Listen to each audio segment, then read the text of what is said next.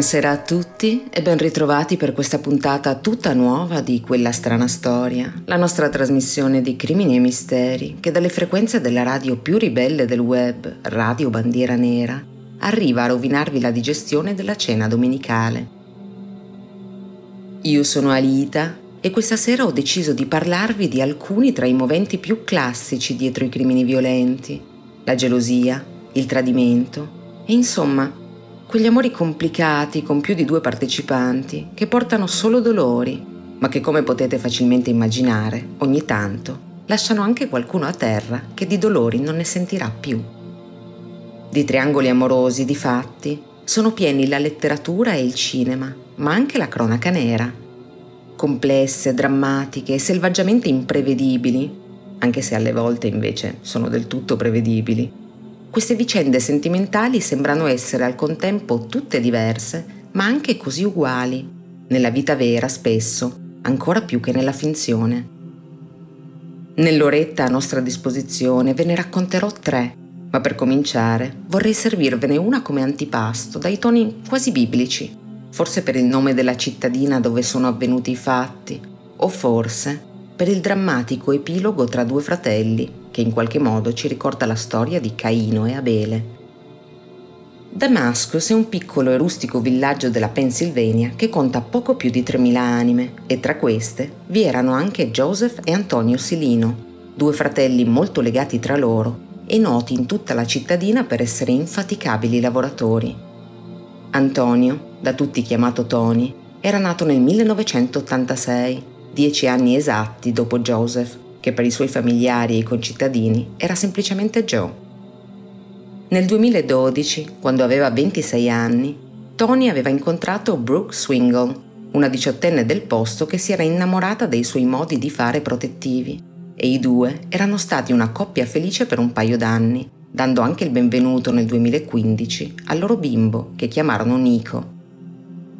Ma proprio dopo la nascita del piccolo, la relazione cominciò a naufragare la gelosia di Tony crebbe a livelli insostenibili e Brooke viveva ormai come prigioniera del suo compagno. Non le era permesso uscire da sola e ogni suo contatto, anche le telefonate con la madre e le sorelle, era monitorato. L'uomo iniziò ad avere comportamenti violenti verso di lei e verso se stesso, minacciando anche di suicidarsi se lei lo avesse lasciato ma nonostante l'inquietante avvertimento, Brooke, spaventata dalle ossessioni del suo compagno e stanca di una vita ormai soffocante, prese la decisione di mettere fine alla loro relazione. Era l'estate del 2016 e la 22enne portò via con sé anche il bambino, che aveva appena un anno, e l'8 agosto ottenne un ordine restrittivo nei confronti di Tony. Un caro amico dell'allora trentenne, che era con lui al momento in cui gli venne notificata la diffida, raccontò in seguito di come l'uomo avesse cominciato a camminare nervosamente per il parcheggio dove si trovavano, urlando insulti irripetibili verso la sua ex compagna, insieme ad inquietanti propositi. Ma come cazzo ha potuto farmi una porcata simile? Mi ha tolto mio figlio!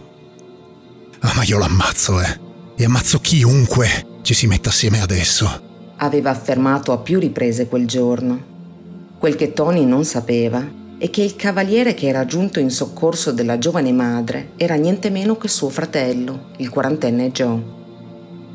Quando qualche settimana dopo aveva visto una foto che ritraeva la nuova coppia insieme, Tony aveva scritto dei messaggi decisamente preoccupanti a James, un caro amico del fratello maggiore, in cui dichiarò Io lo ammazzo, James cazzo devo fare? Non ho altra scelta.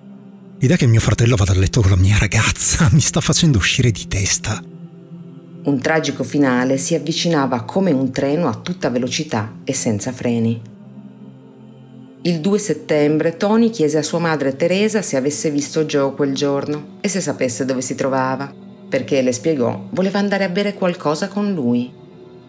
La donna gli disse che era da Brooke e così Tony salì in auto e si diresse verso la nuova residenza della ex, quando la incrociò mentre guidava nella direzione opposta, con il piccolo Nico sul seggiolino montato nel sedile passeggero e Joe sui sedili posteriori.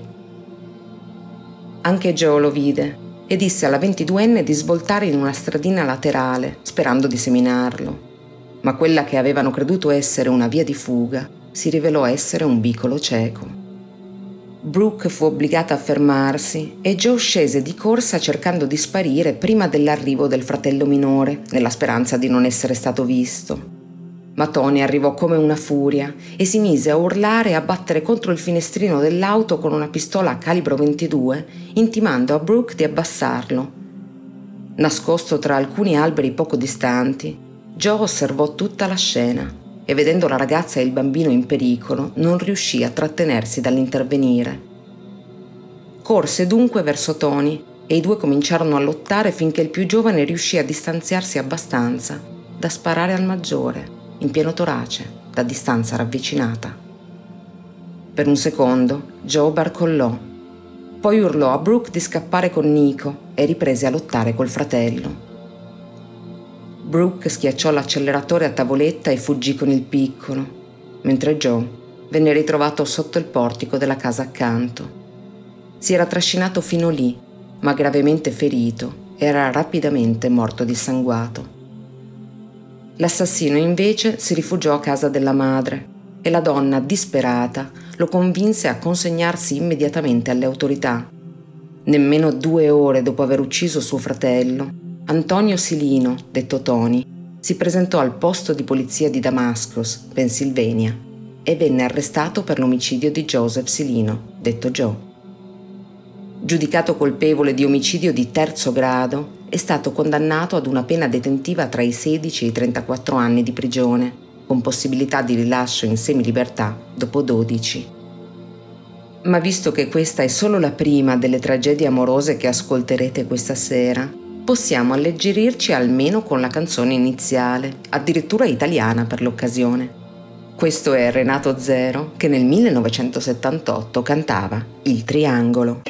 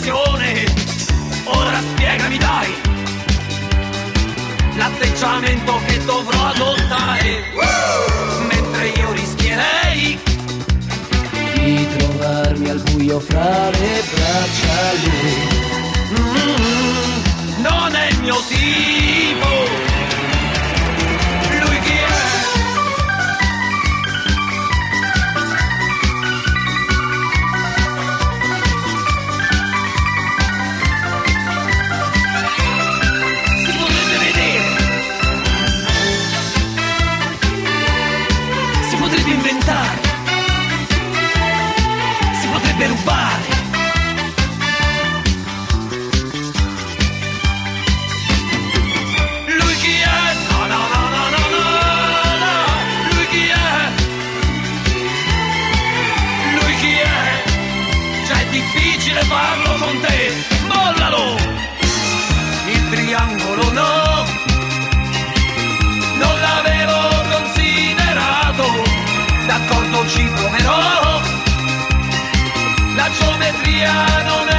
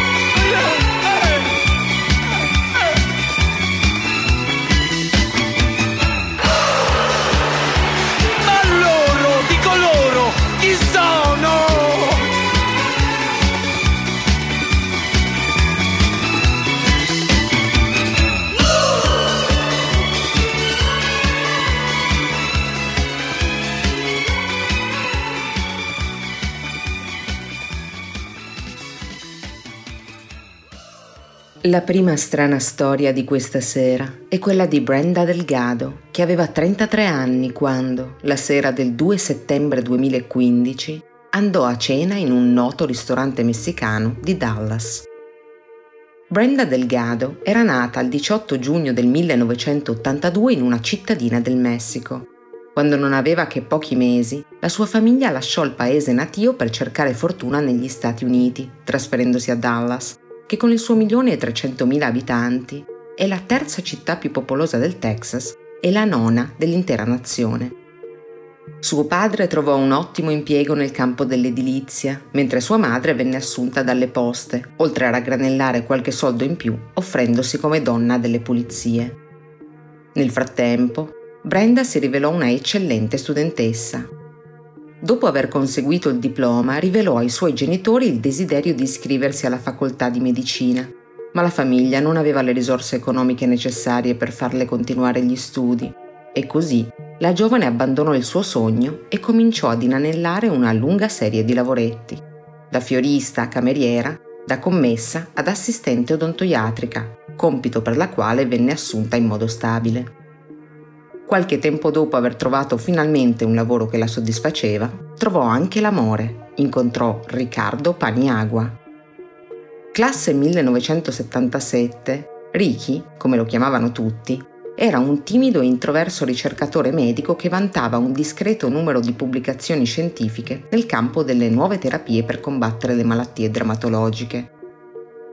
Dopo un trasferimento dalla California a Dallas e reduce da un divorzio, l'uomo era stato assunto presso uno degli ospedali della grande città texana per il tirocinio necessario a completarne la formazione medica. Nell'autunno del 2012 incontrò Brenda e tra i due scoppiò la passione. Un paio di mesi dopo, a novembre per la precisione, abitavano già insieme e le cose andavano per il meglio. Nel gennaio del 2013 Brenda rimase incinta, ma né lei né Ricky desideravano il bambino. Di comune accordo, la donna interruppe la gravidanza e la cosa non sembrò avere ripercussioni sulla coppia. Qualche tempo dopo, Brenda si iscrisse a un programma di studi del Sanford Brown College per approfondire le sue conoscenze in materia di igiene dentale. Le cose andavano bene. Eppure, trascorsi pochi mesi, Ricky e Brenda si lasciarono. Il motivo non fu chiarito, forse lui non voleva una storia seria quanto quella che lei avrebbe desiderato. Sta di fatto che i due si separarono, ma con la promessa di restare buoni amici. Come potete immaginare, questa non fu l'idea migliore del mondo. Ma Ricky ne ebbe un'altra, forse altrettanto discutibile. Dopo qualche altro mese, si iscrisse ad un corso di balli latinoamericani e indovinate chi incontrò alla prima lezione? Proprio Brenda. Che curiosa coincidenza. Un ballo stretti l'uno all'altra, e poi un altro, e un altro ancora. I due passarono la notte insieme e decisero di dare alla loro relazione un'altra possibilità. Nel febbraio del 2015, tuttavia, il loro legame giunse al capolinea per la seconda volta e di nuovo la separazione fu consensuale e senza drammi. Da quel momento in poi, però, a Ricky cominciò ad accadere qualcosa di strano. Ovunque andasse, non faceva che imbattersi casualmente in Brenda. Mentre andava a correre al parco, nei negozi, al ristorante. Eppure Dallas sembrerebbe non essere una città tanto piccola, no? Questo perché in effetti non lo è.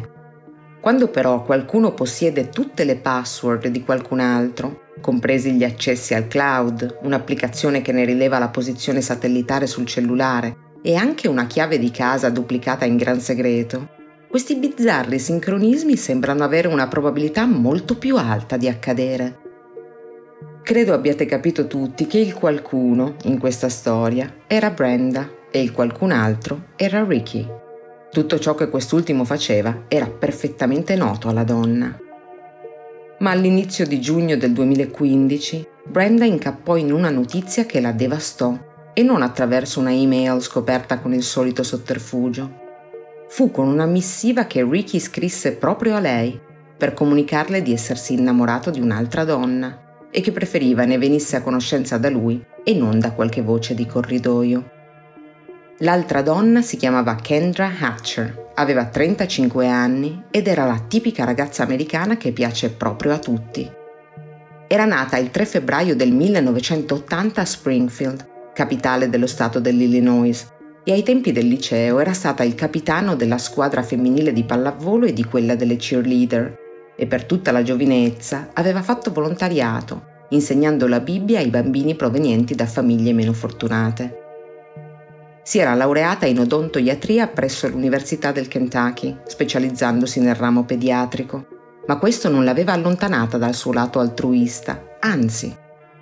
Ogni estate si recava in Ecuador con un'associazione di beneficenza per occuparsi gratuitamente dei bambini del posto, troppo poveri per permettersi le cure dentistiche. Come Ricky, anche lei era stata sposata e anche nel suo caso le cose erano andate male. Così, dopo il divorzio, si era trasferita a Dallas per cercare un nuovo inizio. Qui, nel maggio del 2015, aveva notato sul suo profilo Tinder un 38enne che le era istintivamente piaciuto. Si trattava di Ricky, che a quel punto era single da tre mesi. Come potete immaginare, questo fece impazzire Brenda di gelosia l'igienista dentale prese a non fare altro che parlarne a tutti quelli disposti a concederle qualche minuto di attenzione.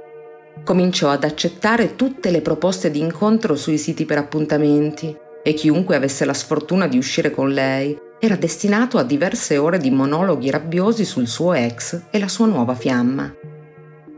Le due ragazze che dividevano l'appartamento con lei preferirono mettersi alla ricerca di un nuovo alloggio, pur di non sentirla più ripetere la stessa ormai arcinota vicenda ancora e ancora. E nel frattempo aveva cominciato a chiedere in giro, dapprima furtivamente, poi in maniera sempre più plateale, se qualcuno per caso conoscesse qualcun altro, che fosse amico di qualcun altro ancora, che... insomma, qualcuno con una carriera nel campo dell'omicidio su commissione in cerca di un incarico. Come quando andò a pranzo con suo cugino e tutto d'un tratto gli chiese ma se ti chiedessi di prendere questa mazza da baseball e andare a fare un po' di paura a Kendra, tu cosa mi risponderesti? Suo cugino, pietrificato, rifiutò l'offerta. Qualche tempo dopo Brenda incontrò Crystal Cortez, una ragazza madre di 23 anni, amica di una delle coinquiline fuggite al suo delirio. Lavorava come segretaria anche lei in uno studio dentistico. La 33enne cominciò dunque la sua opera di conquista della nuova amica. La portava a cena fuori, a bere nei locali, le regalava vestiti e intanto le intasava le orecchie di racconti su Ricky e Kendra.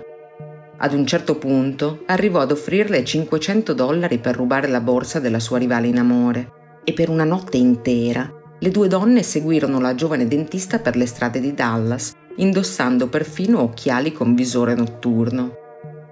Poi coinvolsero Christopher Love, 31 anni, un vicino di casa della madre di Crystal e piccolo spacciatore con precedenti penali, a caccia di denaro facile per finanziare il suo nuovo progetto, un giro di prostituzione. Brenda gli offrì 3.000 dollari per mettere fuori gioco la nuova fiamma del suo grande amore, quel grande amore che in quei giorni stava pianificando niente meno che il matrimonio con la nuova fidanzata e il loro successivo trasferimento a San Francisco, in California.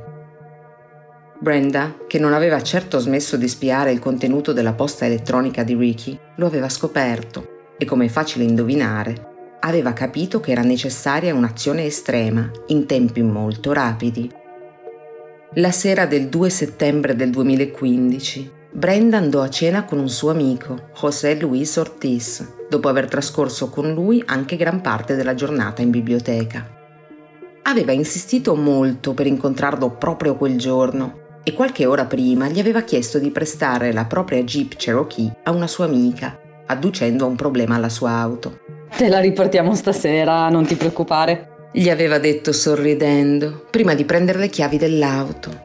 Poi aveva guidato il veicolo fino da Crystal e glielo aveva lasciato, raggiungendo poco dopo José al ristorante messicano dove avrebbero mangiato e bevuto fino a tarda notte.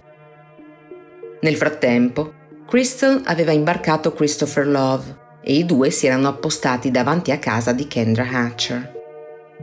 Quest'ultima rientrò dal lavoro alle 19.42. Il giorno dopo sarebbe dovuta partire per una vacanza a Cancun con il fidanzato.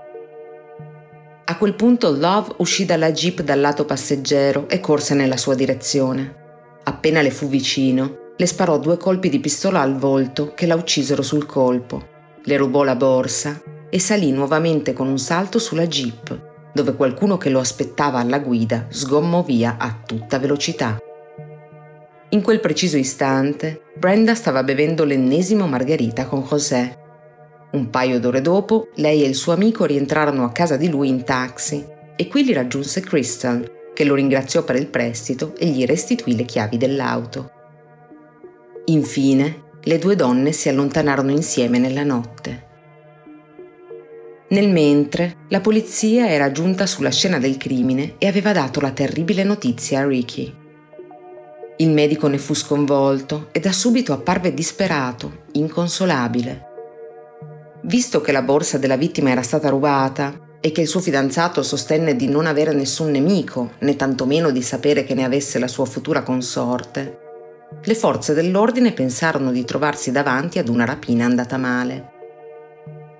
Sulla base delle testimonianze raccolte e delle immagini registrate dalle telecamere presenti nel parcheggio, diffusero un comunicato dove affermavano di essere alla ricerca della persona che guidava il veicolo su cui era stato visto salire l'assassino dopo la sparatoria.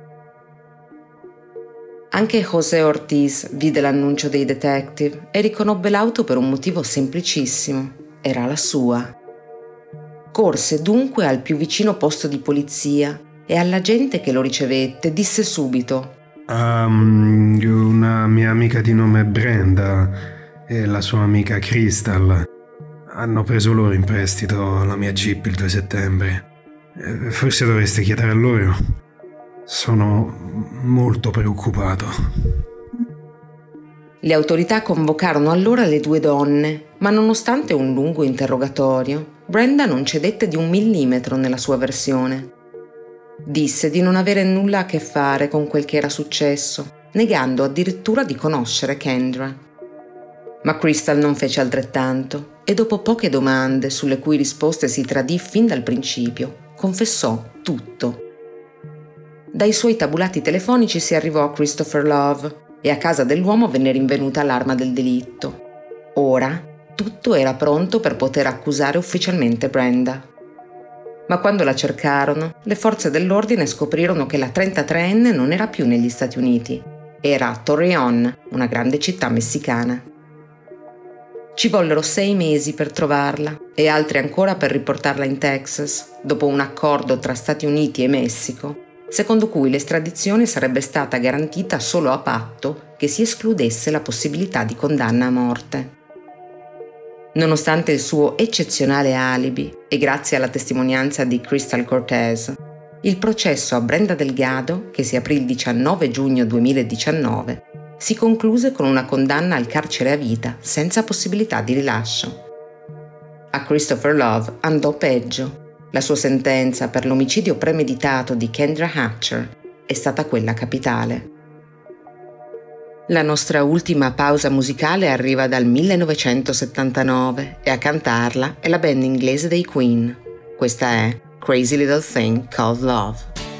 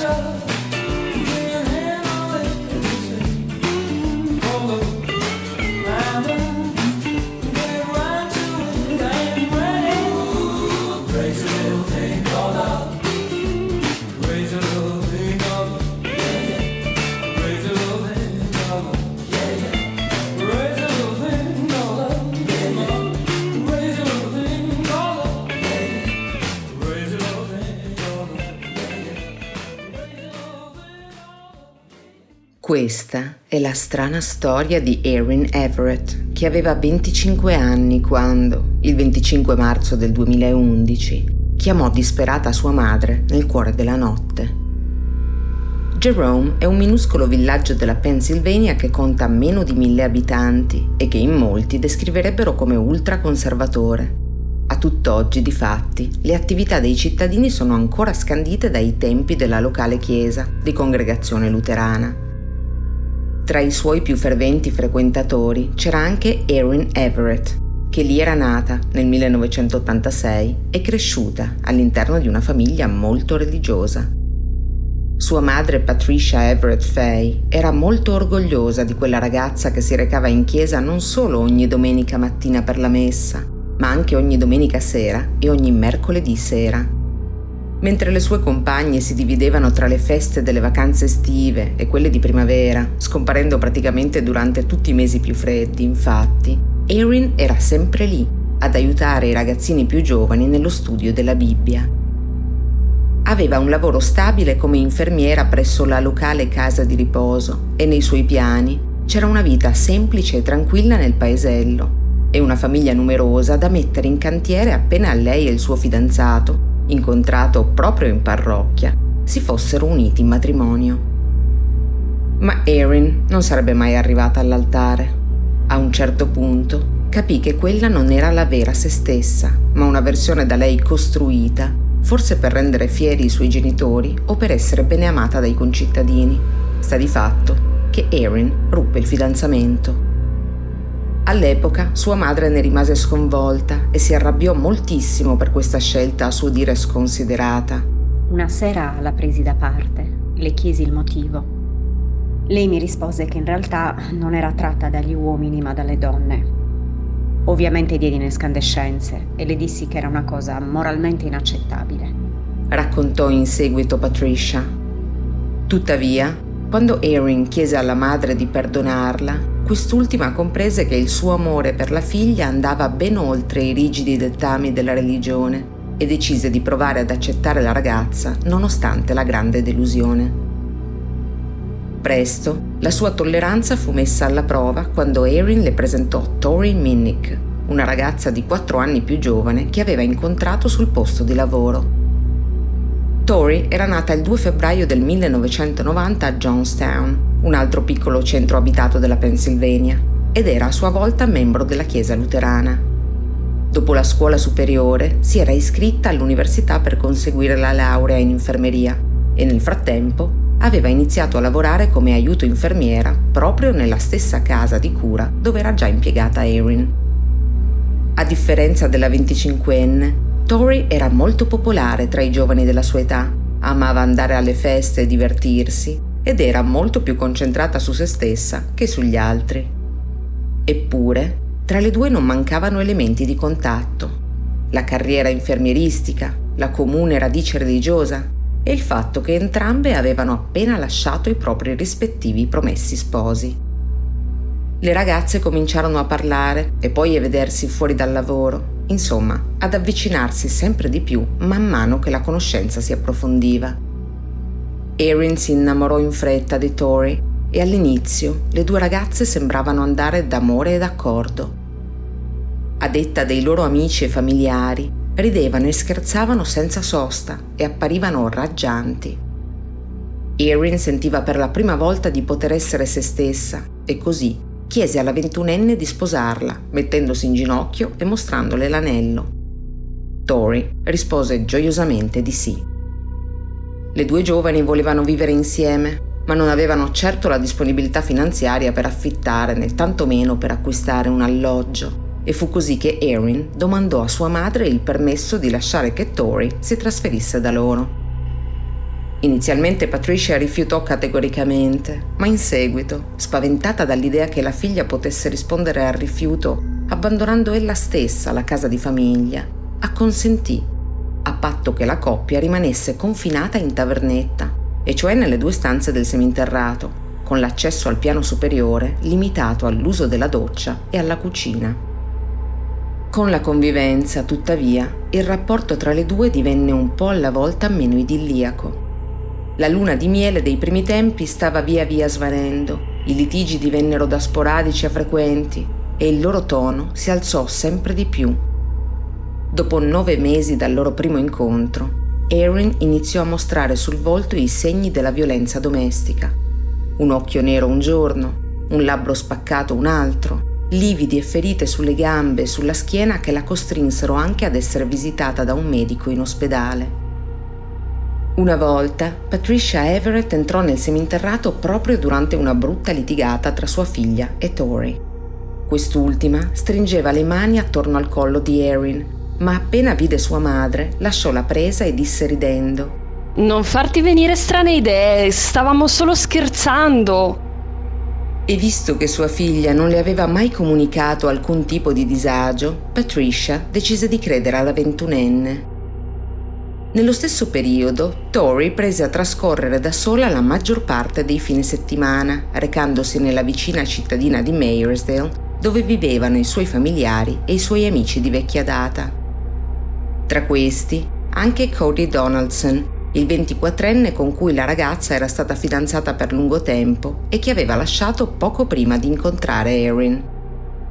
I due si conoscevano dall'epoca dell'asilo e la loro storia, tra alti e bassi, rotture e rappacificazioni, era durata per tutto l'arco delle scuole superiori e oltre. E in barba al fidanzamento in corso con Erin, sembrava trovarsi davanti all'ennesimo riavvicinamento. Cody avrebbe rivoluto la sua storica ex nuovamente al suo fianco e una volta si presentò infuriato presso la sede lavorativa delle due giovani donne, minacciando Erin. Tu, stai lontana!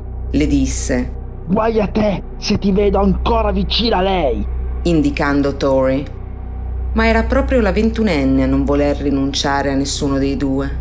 Come un marinaio con una donna in ogni porto, Tori voleva Erin quando era a Jerome e Cody quando si spostava a Mayersdale. Poi, il 25 marzo del 2011, successe qualcosa, qualcosa di terribile. Il telefono di Patricia squillò a notte inoltrata mentre era fuori casa. Dall'altra parte della cornetta c'era una Erin sconvolta, incapace di mettere insieme una frase coerente. Tutto ciò che la donna riuscì a comprendere della disperata richiesta di aiuto della figlia singhiozzante fu una frase che le fece gelare il sangue. È morta, mamma. È morta. Patricia corse a casa e trovò la 25enne in piena crisi isterica, seduta accanto al corpo nudo e immobile della fidanzata. Un lenzuolo copriva il capo di Tori ed era intriso di sangue, sangue sul letto, sangue sul pavimento e sangue sulle pareti alle loro spalle. Anche Erin era coperta di sangue e a quel punto sua madre non sapeva se fosse suo o della ragazza. Dondolando come assente, la giovane infermiera non faceva altro che ripetere come in una cantilena. Perché me l'hanno portata via? Perché me l'hanno portata via? Perché? Una volta giunta sul posto, la polizia si trovò di fronte ad una scena del crimine estremamente violenta. L'attacco era stato brutale. Tori era stata uccisa con due colpi di arma da fuoco alla testa e alcune martellate, sempre al capo. Agli investigatori, Erin raccontò che mentre lei e la sua fidanzata già dormivano, un uomo col volto coperto da un passamontagna si era introdotto in casa dopo aver spaccato una finestra. Aveva un martello e ha cercato di trascinare con sé Tori, ma lei urlava. Allora io ho cercato di aiutarla, ma quell'uomo ha tentato di legarmi e mi ha detto che non era venuto per me ma per lei. E poi le ha sparato e l'ha colpita ancora con quel martello. La natura di quell'omicidio, i ripetuti e brutali colpi al volto della giovane, indicarono da subito alle autorità che il delitto era stato commesso da qualcuno che aveva un forte coinvolgimento emotivo con la vittima. Erin disse di non aver visto l'aggressore in volto, ma di averne sentito la voce e notato la stazza e di avere un'idea tutt'altro che peregrina in merito a chi si celasse dietro la maschera. Quell'uomo, secondo la fanciulla testimone del terribile assalto, era Cody Donaldson, l'ex ragazzo di Tori e nel caso la descrizione fisica non fosse stata sufficiente, aggiunse il modello dell'auto con cui l'assassino era fuggito, un furgone verde uguale a quello di proprietà del sospetto. Tutto puntava nella direzione dell'ex geloso della vittima, così la polizia lo rintracciò per interrogarlo nel giro di poche ore. Scoprirono dunque che Cody non era nemmeno a conoscenza della relazione tra le due, che credeva essere solo coinquiline.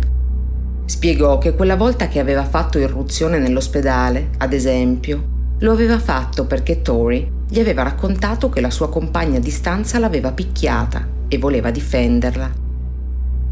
Il suo alibi inoltre si rivelò solido come la roccia i suoi colleghi confermarono che al momento dell'omicidio, nelle ore precedenti e in quelle successive, Cody era al lavoro nella zona industriale di Mayersdale. E i detective lo eliminarono definitivamente dalla lista dei sospetti quando provarono che la finestra dalla quale il presunto aggressore si era introdotto nella casa, secondo la versione fornita da Erin, non era stata mandata in frantumi dall'esterno, ma bensì dall'interno. Ecco dunque che gli sguardi degli investigatori si puntarono tutti verso Erin, il terzo lato di questo triangolo amoroso che si era rivelato letale, la sola che fosse, per sua stessa ammissione, accanto a Tori al momento della morte. Inizialmente la 25enne negò ogni addebito, ma messa sotto pressione da prove sempre più incriminanti, alla fine confessò. Ammise che le cose andavano male da un po' ma erano peggiorate sensibilmente da quando aveva scoperto la reiterata infedeltà della sua futura moglie. E come aveva fatto a scoprirlo? Le domandò uno dei detective. Perché me l'aveva detto lei, quella sera. Mi aveva detto che andava a letto con Cody Donaldson, che voleva chiudere con me e tornare con lui. E poi si era messo a dormire, come se niente fosse. Rispose Erin. A quel punto accecata dalla gelosia e con il cuore a pezzi, era salita al piano di sopra, aveva preso una pistola 357 Magnum dalla collezione di armi del padre ed era tornata nel seminterrato, dove aveva sparato in testa alla sua amata mentre ancora dormiva. Tori però non era morta e allora aveva sparato ancora.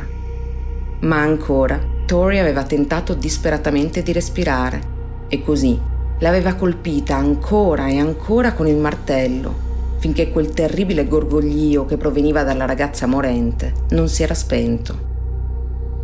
Ma questo non è tutto. In seguito emerse che non si era affatto trattato di un momento di disperazione cieca trasformatosi in tragedia. Con grande sorpresa si venne a scoprire che il pomeriggio precedente Erin aveva contattato il fidanzato di sua cugina, tale Bill Nair, per farsi insegnare il funzionamento dell'arma, tanto da inviargli una foto della pistola per avere spiegazioni più precise. L'omicidio di Tori Minnick venne dunque catalogato come premeditato ed Erin Everett andò a processo con la pesante accusa e la possibilità di essere condannata a morte.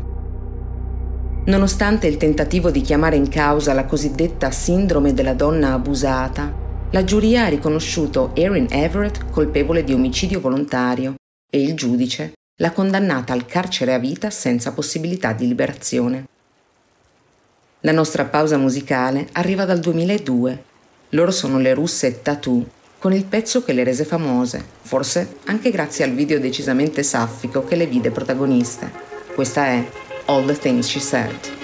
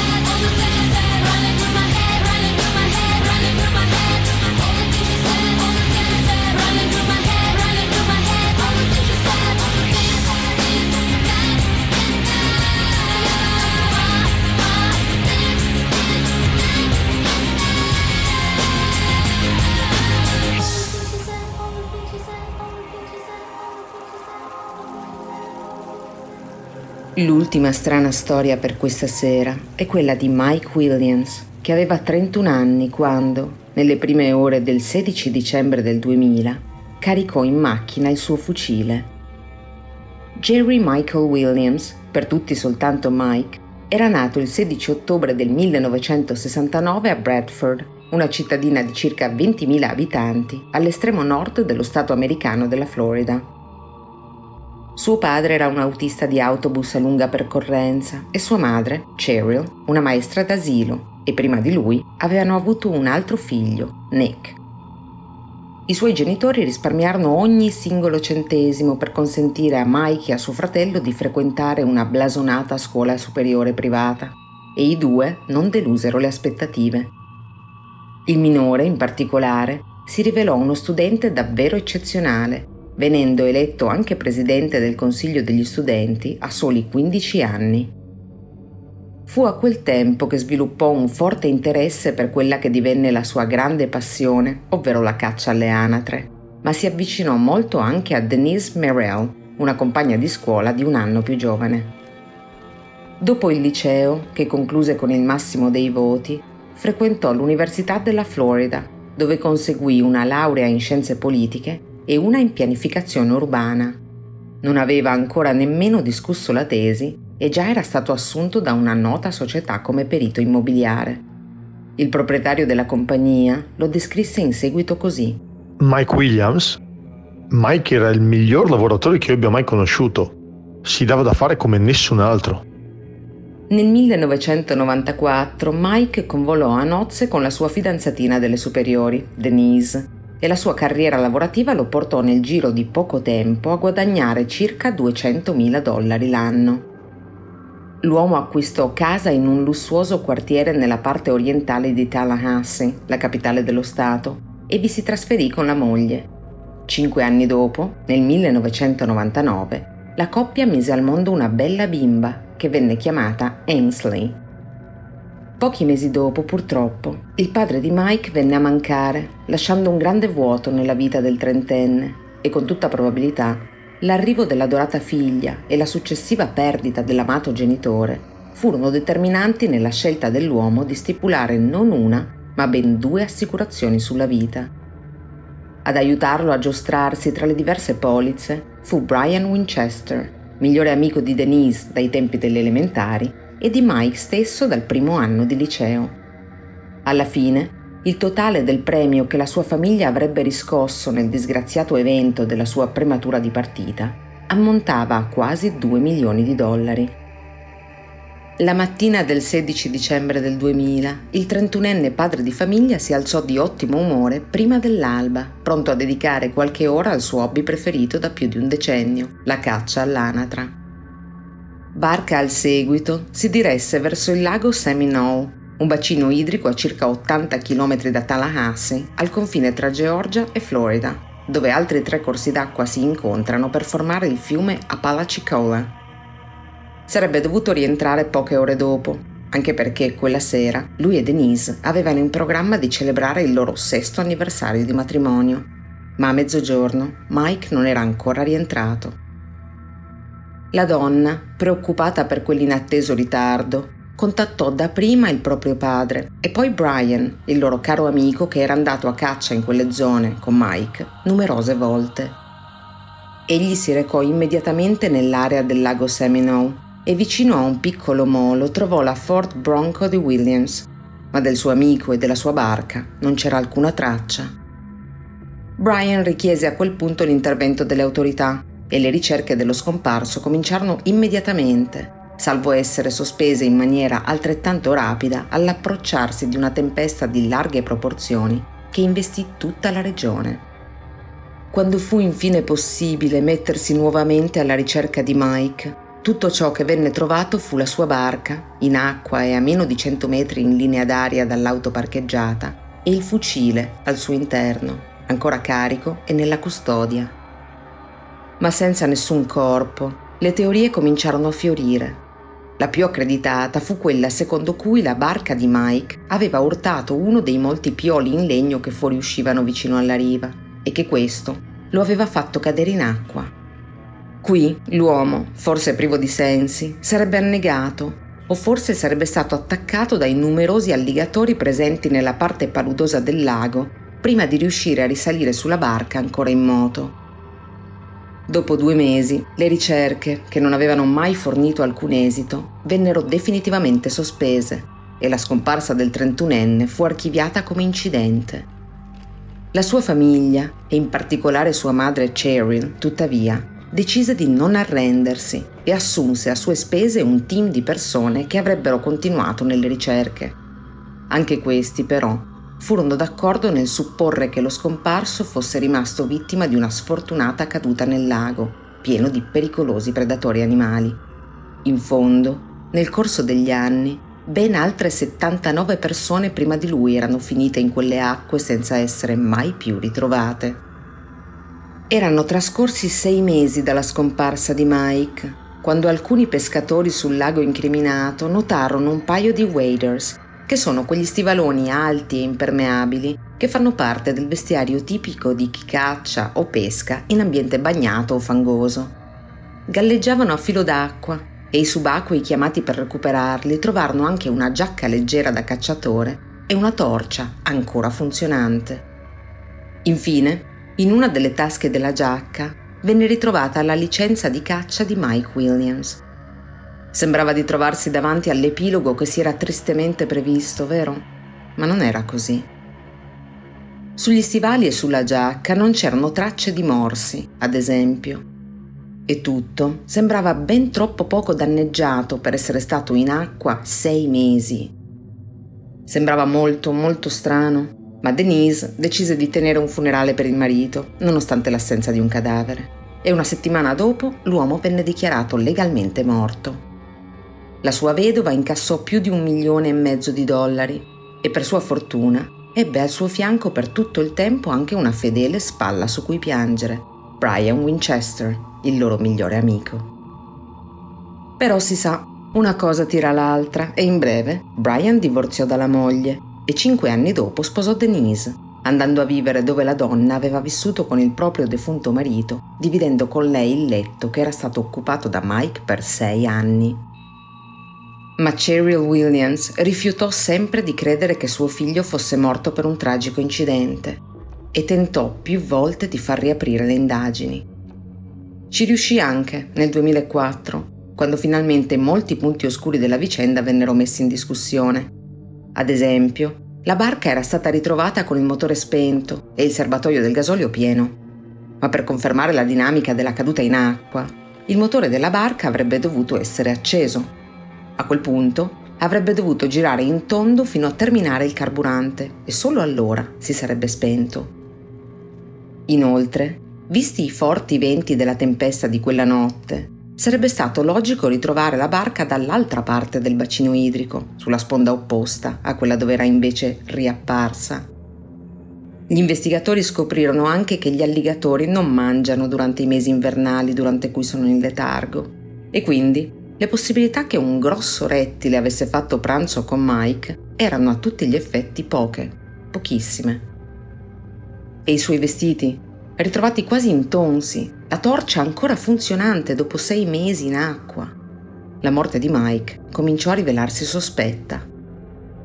Certo, all'epoca della scomparsa dell'uomo non si erano effettuati i rilievi che si fanno normalmente su una scena del crimine, ma gli eventi appena citati, combinati con quella succosa polizza vita, fecero germogliare diversi cattivi pensieri. E a pensar male si fa peccato, diceva qualcuno, ma purtroppo spesso ci si azzecca. Ma forse non in questo caso, perché nel 2018 l'inchiesta venne definitivamente archiviata. Nel frattempo, però, erano successe alcune cose interessanti. Nel 2012 il matrimonio tra Denise e Brian era andato in pezzi a causa della dipendenza sessuale dell'uomo e nel 2015 lei aveva chiesto il divorzio. Brian non era stato d'accordo ma un giudice gli aveva ordinato di firmare i documenti della pratica e lui aveva obbedito. Poi, l'anno successivo, era successo qualcosa di molto bizzarro. Mentre Denise stava guidando per andare al lavoro, qualcuno si era introdotto nella sua auto salendo sul sedile posteriore mentre era ferma ad un semaforo, puntandole addosso una pistola. Quella persona era Brian Winchester, che cominciò ad urlarle addosso. Ho dovuto farlo. È per colpa tua, sei tu che non mi rispondi al telefono, non mi rispondi ai messaggi. Devi ritrattare il divorzio. Ho perso tutto, sono rovinato per colpa tua. La donna mantenne una impeccabile calma, riuscì a tranquillizzarlo e infine lo accompagnò alla sua auto. Lui le porse imbarazzato le sue scuse e lei lo rassicurò sul fatto che non lo avrebbe denunciato. Ma mentiva. Pochi giorni dopo, Brian andò a pranzo con un amico. Era molto agitato. Mi disse che gli sbirri gli stavano dando la caccia perché la sua ex moglie aveva raccontato alla polizia di un tizio morto qualcosa come 10 o 15 anni fa, non, so bene. Comunque una cosa che non voleva si venisse a sapere. Spiegò l'amico di Winchester in seguito. Brian venne accusato di rapimento, violenza domestica e furto con scasso e rapidamente arrestato. Nel dicembre del 2017 venne giudicato colpevole e condannato a 20 anni di reclusione per i tre capi di imputazione e il giorno successivo la polizia annunciò di aver finalmente ritrovato, indovinate un po', i resti di Mike Williams. Si trovavano a un centinaio di chilometri da dove era stata trovata la sua auto 17 anni prima e il medico forense fu in grado di stabilire rapidamente senza dubbio che si era trattato di un omicidio. L'8 maggio del 2018 Denise Williams venne arrestata mentre usciva dal lavoro per andare alla festa per il diciannovesimo compleanno di sua figlia. L'accusa? Omicidio volontario, cospirazione e complicità in omicidio volontario. Ciò che emerse fu che la donna, insieme a Brian Winchester, che era il suo amante dai tempi del liceo, aveva premeditato l'omicidio del marito per nove mesi al tempo e che l'uomo aveva sparato all'amico proprio durante la famosa battuta di caccia, librandosi poi del corpo e inscenando l'incidente al fine di incassare l'assicurazione. Inizialmente Denise si dichiarò innocente, ma Brian, al quale fu garantita l'immunità in cambio di tutta la verità, raccontò tra le lacrime ogni dettaglio del crudele delitto e dopo otto ore di camera di consiglio, la giuria emise un verdetto di colpevolezza per l'ormai 48enne che fu condannata al carcere a vita, senza possibilità di rilascio. Quando andai per la prima volta al lago dove era scomparso Mike, Dio mi disse che mio figlio non si trovava lì, che non era annegato, che non era stato divorato dagli alligatori. Dovevo trovarlo e riportarlo a casa. Mi hanno detto tutti che non c'era ragione per un'indagine. Nonostante fossero agenti dediti alla fauna, non sapevano che gli alligatori sono animali ectodermi, non mangiano in acqua fredda, e scelsero di ridicolizzarmi e darmi della pazza invece di fare qualcosa. Ma non c'è nulla che possa fermare una madre alla ricerca di suo figlio, soprattutto se ha Dio dalla sua parte. Queste furono le parole commosse di Cheryl Williams, la madre di Mike, in tribunale.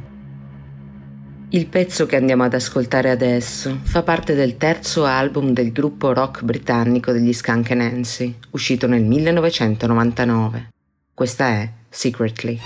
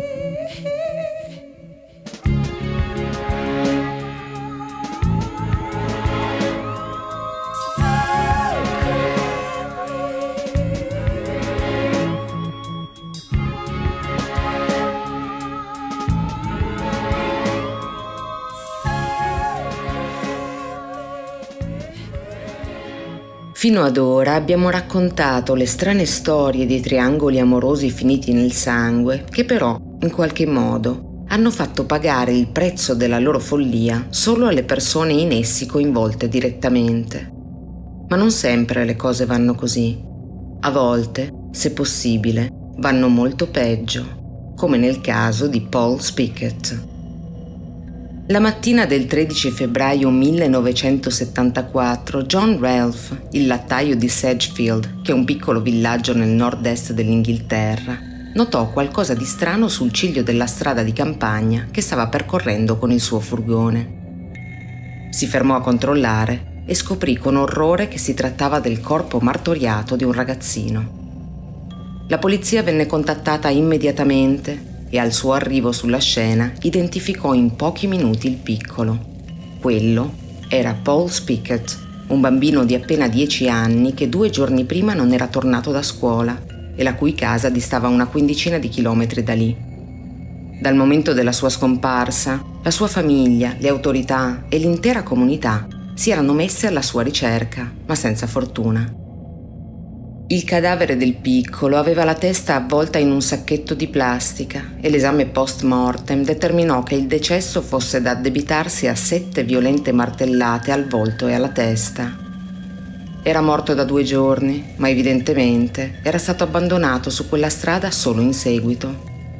Le forze dell'ordine avviarono subito una tempestiva indagine sul brutale omicidio e ciò che emerse fu una storia che non può essere definita altro che assurda.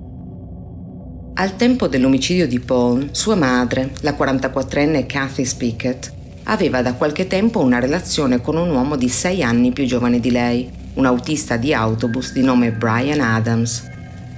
Ciò che Kathy non sapeva è che Brian era sposato e viveva con sua moglie la 31enne ex maestra elementare Isobel.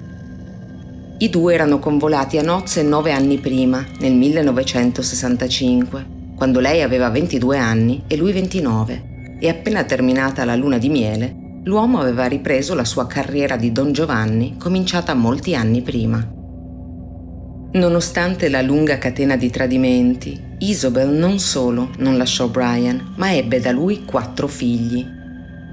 Nel 1973 l'uomo incontrò la nuova autista assunta dalla compagnia per cui lavorava. Si trattava proprio di Kathy Spickett, una vedova 43enne di bell'aspetto. Ma la donna, che era di sani principi, non lo avrebbe degnato di uno sguardo se avesse saputo che aveva già una famiglia, e così Brian escogitò un piano diabolico. Convinse la consorte a fingere che non fossero marito e moglie, ma cognati, entrambi vedovi, che vivevano con i due figli che lui aveva avuto dall'immaginaria sorella di lei, deceduta in un incidente stradale, e i due che lei aveva avuto dall'altrettanto immaginario marito morto. Una storia commovente che fece breccia nel cuore di Kathy, che presto introdusse loro anche il figlio, il giovanissimo Paul. Kathy, difatti, non aveva alcuna ragione di dubitare delle parole di Brian e Isabel, soprattutto perché anche i loro figli erano stati istruiti a chiamarli zio e zia in presenza della nuova fidanzata di quello che invece era il loro padre. Spesso i tre adulti uscivano insieme e dopo una cena al ristorante o un film al cinema, Kathy e Brian tornavano a casa di lei e Isabel tornava a casa sua per occuparsi dei bambini, da sola. Quando la polizia, sconvolta da questa storia, interrogò Isabel Adams, la giovane madre ammise di essere andata a prendere Paul all'uscita da scuola quell'11 febbraio e di averlo condotto a casa propria. Qui, senza alcuna ragione né preavviso, lo aveva colpito violentemente al capo con un pesante martello da carpentiere per sette volte e ne aveva infine nascosto il corpo esanime in un armadio al piano superiore. Aggiunse che suo marito non aveva avuto alcun ruolo nel delitto e interrogato a sua volta, Brian confermò di essere completamente estraneo all'omicidio, ma confessò di essere stato messo al corrente prima del ritrovamento del cadavere. Quando era tornato a casa quella sera, era stato accolto da una Isobel stranita e coperta di sangue che gli aveva detto E di sopra è morto. L'ho fatto per colpa tua. L'ho fatto per te. La notte successiva si era sbarazzato del corpo ed aveva partecipato alle ricerche del ragazzino con il resto dei volontari per sviare i sospetti da lui e da sua moglie. Al processo che si tenne nei mesi successivi, disse Mia moglie voleva che io fossi felice e avrebbe fatto di tutto per me. Sono stato io con il mio comportamento a spingerla a fare quello che ha fatto. L'8 luglio del 1974 arrivarono le sentenze. Un anno di detenzione per Brian Adams, reo di occultamento di cadavere, e carcere a vita per Isobel Adams, la donna che aiutò suo marito ad avere un amante. E con questa vicenda che ha dell'incredibile, siamo giunti al termine del tempo a nostra disposizione. La morale della favola? Che forse 3 non è sempre il numero perfetto. Dalle frequenze di Radio Bandiera Nera è proprio tutto per oggi, ma quella strana storia torna la settimana prossima con altri crimini e altri misteri, quindi non mancate. Io sono Alita, vi ringrazio per l'ascolto e vi auguro una buona notte.